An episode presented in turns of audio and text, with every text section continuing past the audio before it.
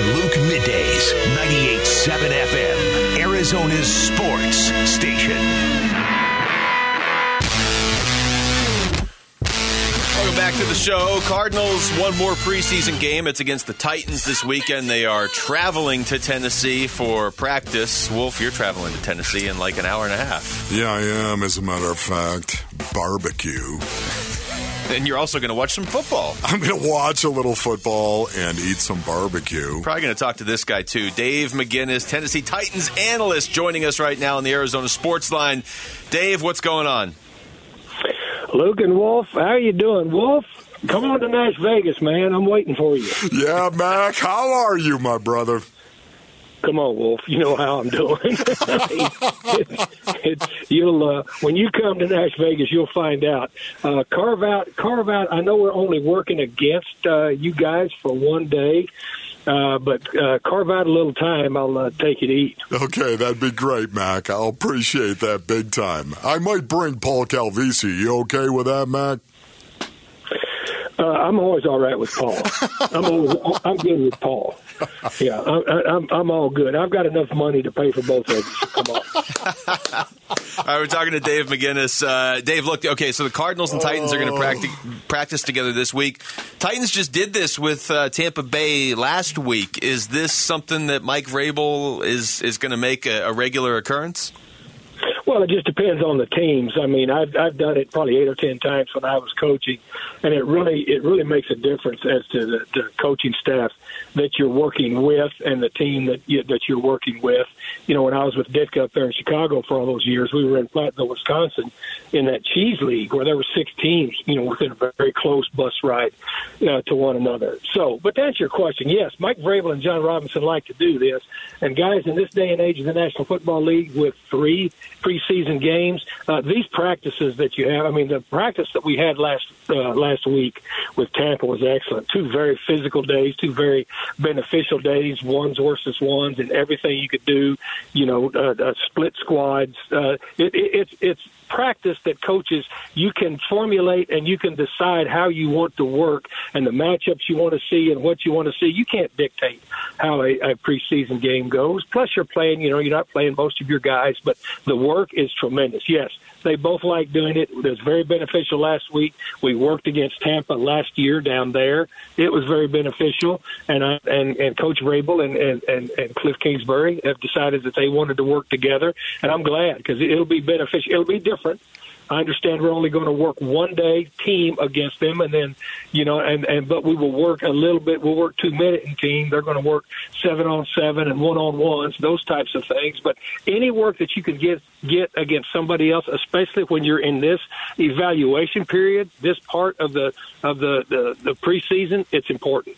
Mac, I once fought Richard Dent in Platteville, Wisconsin, and I got killed. Well, I got killed, yeah, Mac. I just want you to know that.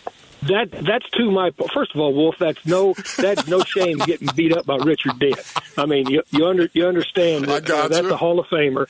So the fact that you would even take him on doesn't surprise me because the year that we coached that Pro Bowl and we got to pick our special teams player, Ditka said, "I want Ron Wolfley," and it's probably because you attacked Richard Dent. it probably was okay, Platteville. That's one story there, but I have to ask you, what is it like, Matt, yeah. to to watch the Tennessee Titans, who have this culture of physicality, man. I think you guys are one of the most physical teams, if not the most physical team in the National Football League. Your thoughts on that, Matt?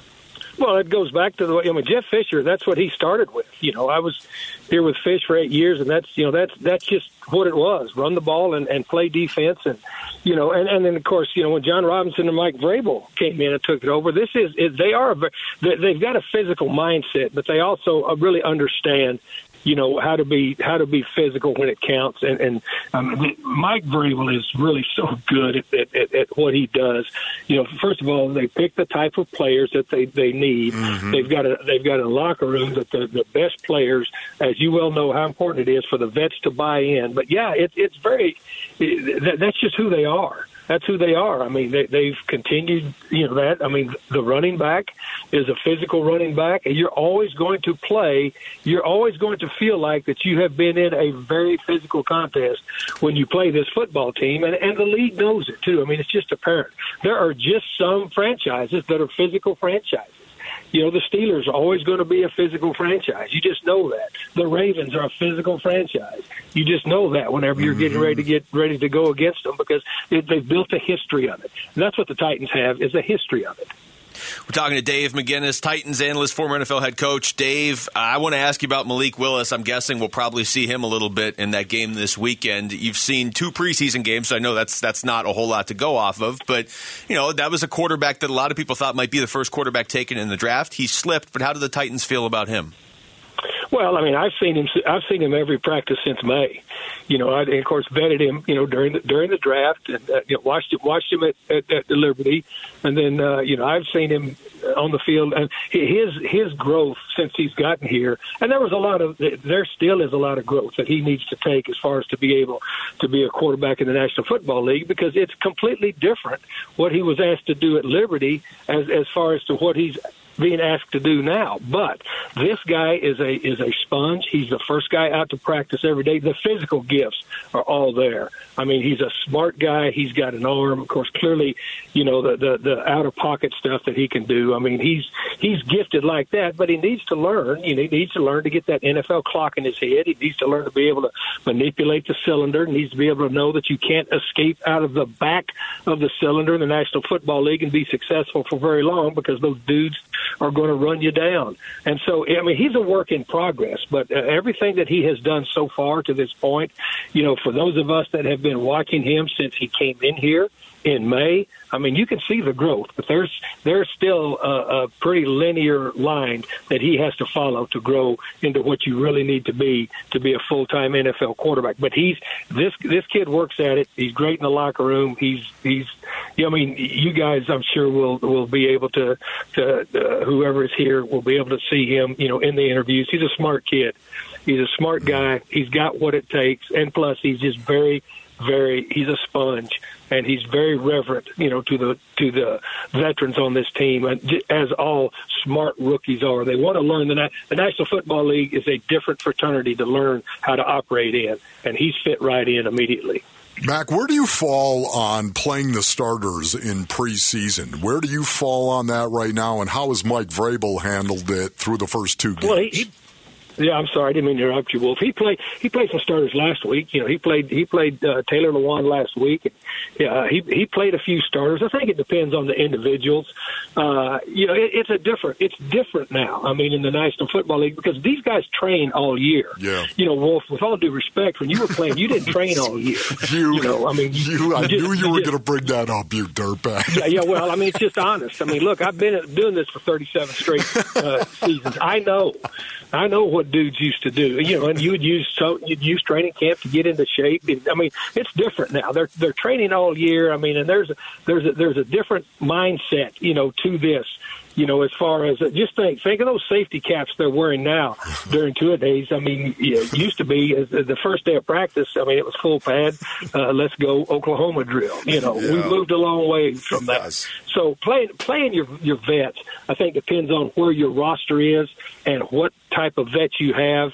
And and I think every I don't think there's one formula anymore. There used to be a formula, you know, where you play your vets in one quarter, then the next game play in two quarters, and the third game would be the real game, and the fourth game, whoever else was left would play.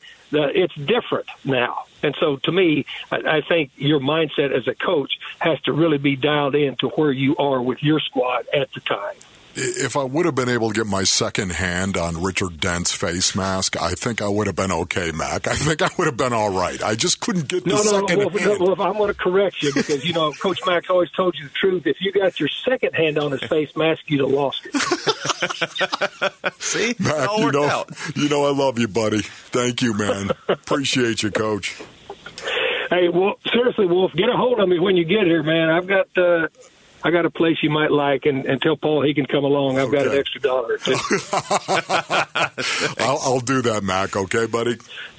Thanks for having me on, guys. Okay, man. See Thank you, Coach. That's Dave McGinnis joining us on the Arizona Sports Line. I'm surprised you didn't ask if they served a salad at this barbecue place. He's for uh, man. I'll tell you what. This guy is just a laugh a second too. When you go out and he starts telling you stories, it is unbelievable. This this is what your Tennessee trip's going to be like: just partying and much. barbecuing and talking about football. Little barbecue.